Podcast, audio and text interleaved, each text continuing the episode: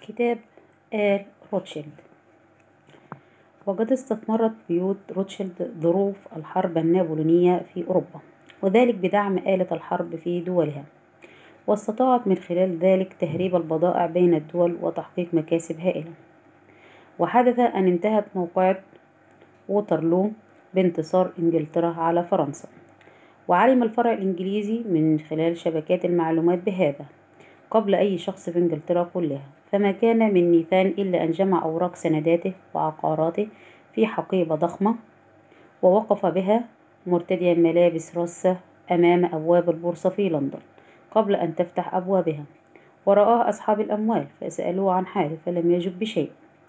وما أن فتحت البورصة أبوابها حتى دخل مسرعا راغبا في بيع كل سنداته وعقاراته.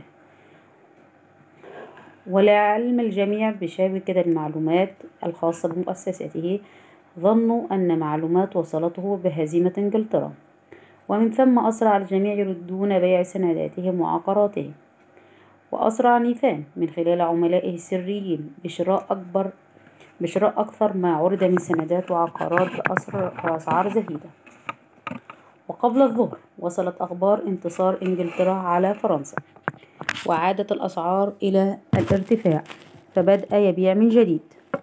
وحقق بذلك ثروة طائلة وبين مشاعر وبين مشاعر النصر لم يلتفت كثيرون لهذه اللعبة الخبيثة.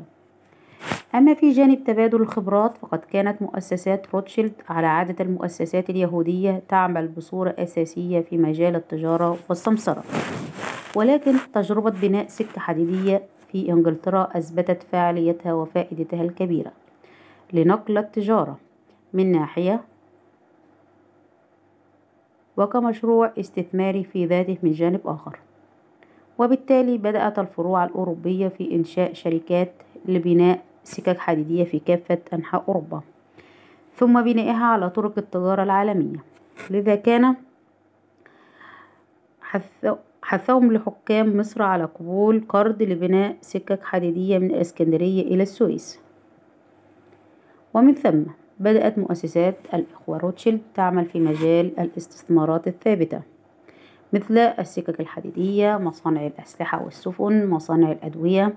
ومن ثم كانت مشاركتها في تأسيس شركات مثل شركة الهند الشرقية وشركة الهند الغربية وهي التي كانت ترسم خطوط امتداد الاستعمار البريطاني أو الفرنسي أو الهولندي أو غيره. وذلك على أساس أن مصانع الأسلحة هي التي تمد هذه الجيوش بالسلاح. ثم شركات الأدوية ترسل بالأدوية لجرحى الحرب ثم خطوط السكك الحديدية هي التي تنشر العمران والحضارة أو تعيد بناء ما هدمته الحرب. وهكذا سنجد لآل روتشيلد باعا طويلا في الاستثمار في الحروب ومشوار أطول في دعم الكيان الصهيوني. وكانت القاعدة التي أتبعها لورد روتشيلد وإخوته تقول فلنشعل الحروب ونجني الملايين كانت الحروب بالنسبة لهم استثمارا استثمار تجارة الأسلحة وديون الدول نتيجة للحرب استثمارا بين قوسين قروضا وإعادة البناء والعمران استثمار السكك الحديدية والمشروعات الزراعية والصناعية. ولذلك دبرت مئة مليون جنيه للحروب النابليونية ومن ثم مول الفرع الإنجليزي الحكومة الإنجليزية بمبلغ ستة عشر مليون جنيه استرليني لحرب الكرم هذا السيناريو تكرر في الحرب العالمية الثانية. كما قدمت هذه المؤسسات تمويلا لرئيس الحكومة ديزرائيلي لشراء أسهم قناة السويس من الحكومة المصرية عام 1875 وفي نفس الوقت كانت ترسل مندوبيها إلى البلاد الشرقية مثل مصر وتونس وتركيا لتشجيعها على الاقتراض للقيام بمشروعات تخدم بالدرجة الأولى استثماراتهم ومشروعاتهم وتجاراتهم. ولحماية استثماراتهم بشكل فعال تقدموا للحياة السياسية في كافة البلاد التي لهم بها فروع رئيسية وصاروا من أصحاب الألقاب الكبرى بها. بارونات لوردات إلى آخره.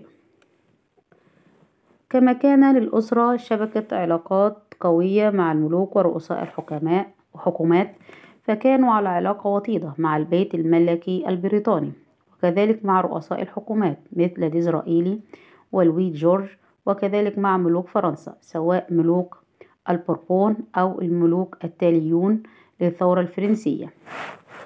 وصار بعضهم عضوا في مجلس النواب الفرنسي وهكذا في سائر الدول. ثم نأتي إلى جانب آخر وهو علاقاتهم بإقامة دولة يهودية في فلسطين. لم يكن بيت روتشيلد مقتنعا بمسألة الوطن القومي لليهود عند بدايتها على يد هرتزل ولكن أمرين حدثا غيرا من توجه آل روتشيلد. أولا هجرة مجموعات كبيرة من اليهود إلى بلاد الغرب الأوروبي وهذه المجموعات رفضت الاندماج في مجتمعاتها الجديدة.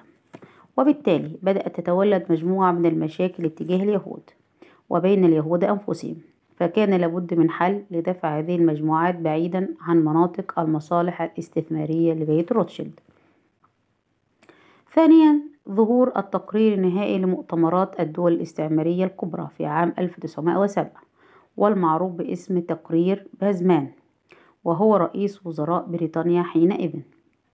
الذي يقرر أن منطقة شمال أفريقيا وشرق البحر المتوسط هي الوريث المحتمل للحضارة الحديثة. حضارة الرجل الأبيض. ولكن هذه المنطقة تتسم بالعداء للحضارة الغربية.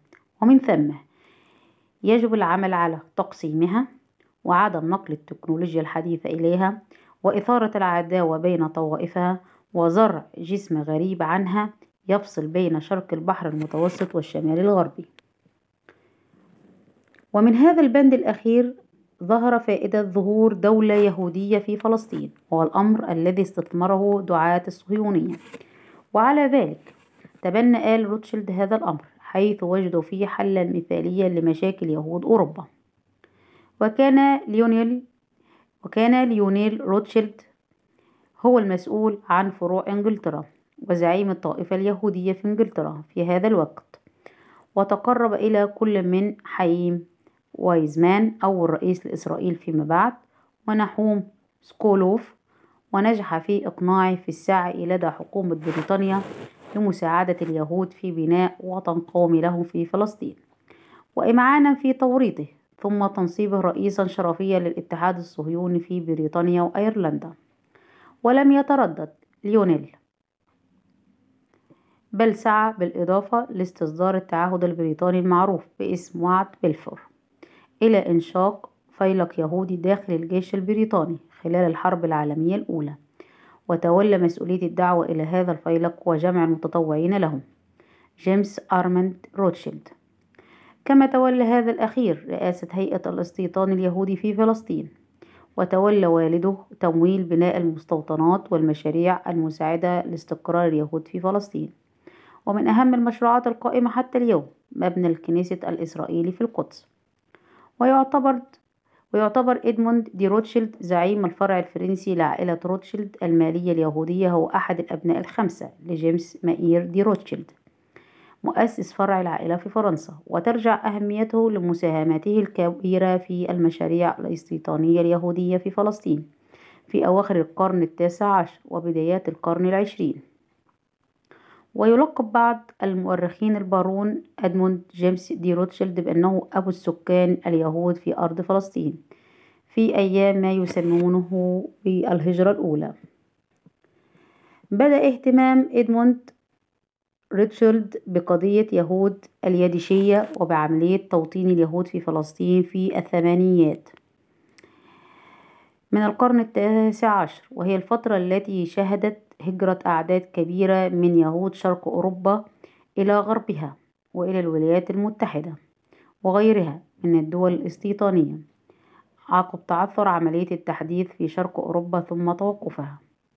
وقد تحمس روتشيلد وغيره من أثرياء اليهود المندمجين في أوروبا للمشروع الصهيوني نظرا لتخوف مما قد يخلقه تدفق هذه الأعداد الكبيرة من يهود شرق أوروبا ذوي الثقافة اليديشية الشرق أوروبية المتميزة وبين قوسين والمتخلفة في نظرهم والتقاليد الدينية المحافظة ذات الطابع اليهودي الواضح على غرب ووسط أوروبا.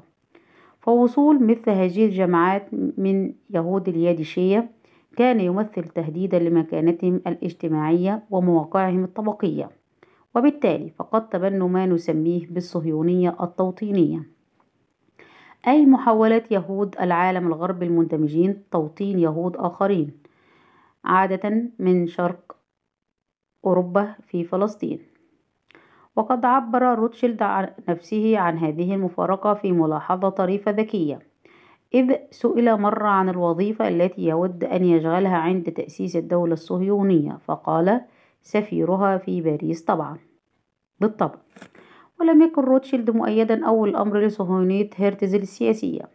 وقد اتسمت أول مقابلة بينهما في باريس عام 1896 بالفتور الشديد.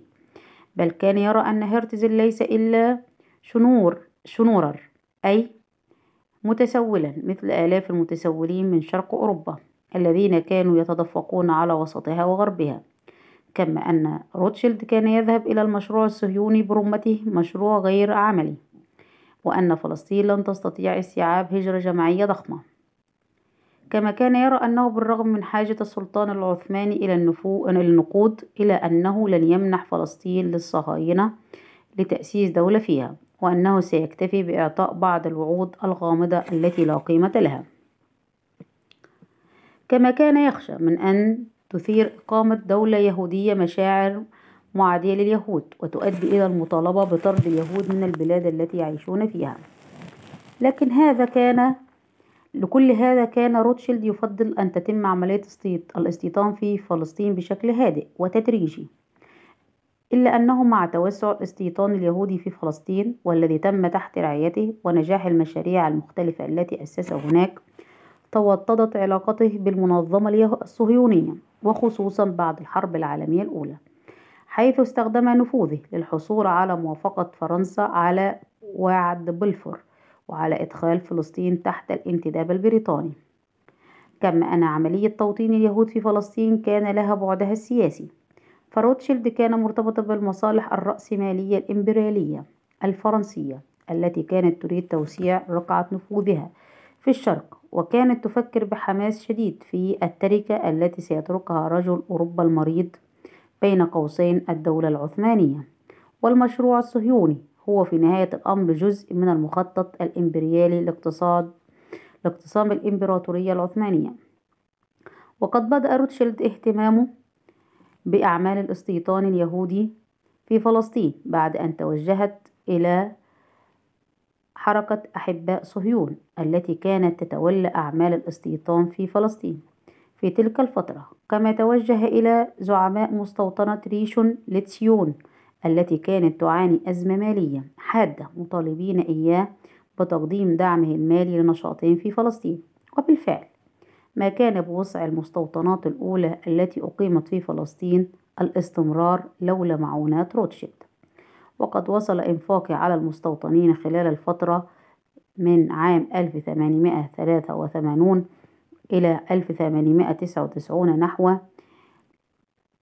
مليار وستمائة ألف جنيه استرليني. في حين كان إسهام حركة أحباء صهيون سبعة وثمانون ألف جنيه استرليني فقط. وقد اشترى روتشيلد أرضا في فلسطين أواخر عام 1883 لإقامة مستوطنة زراعية نموذجية لحسابه الخاص. أطلق عليها اسم والديه. انتهى التسجيل.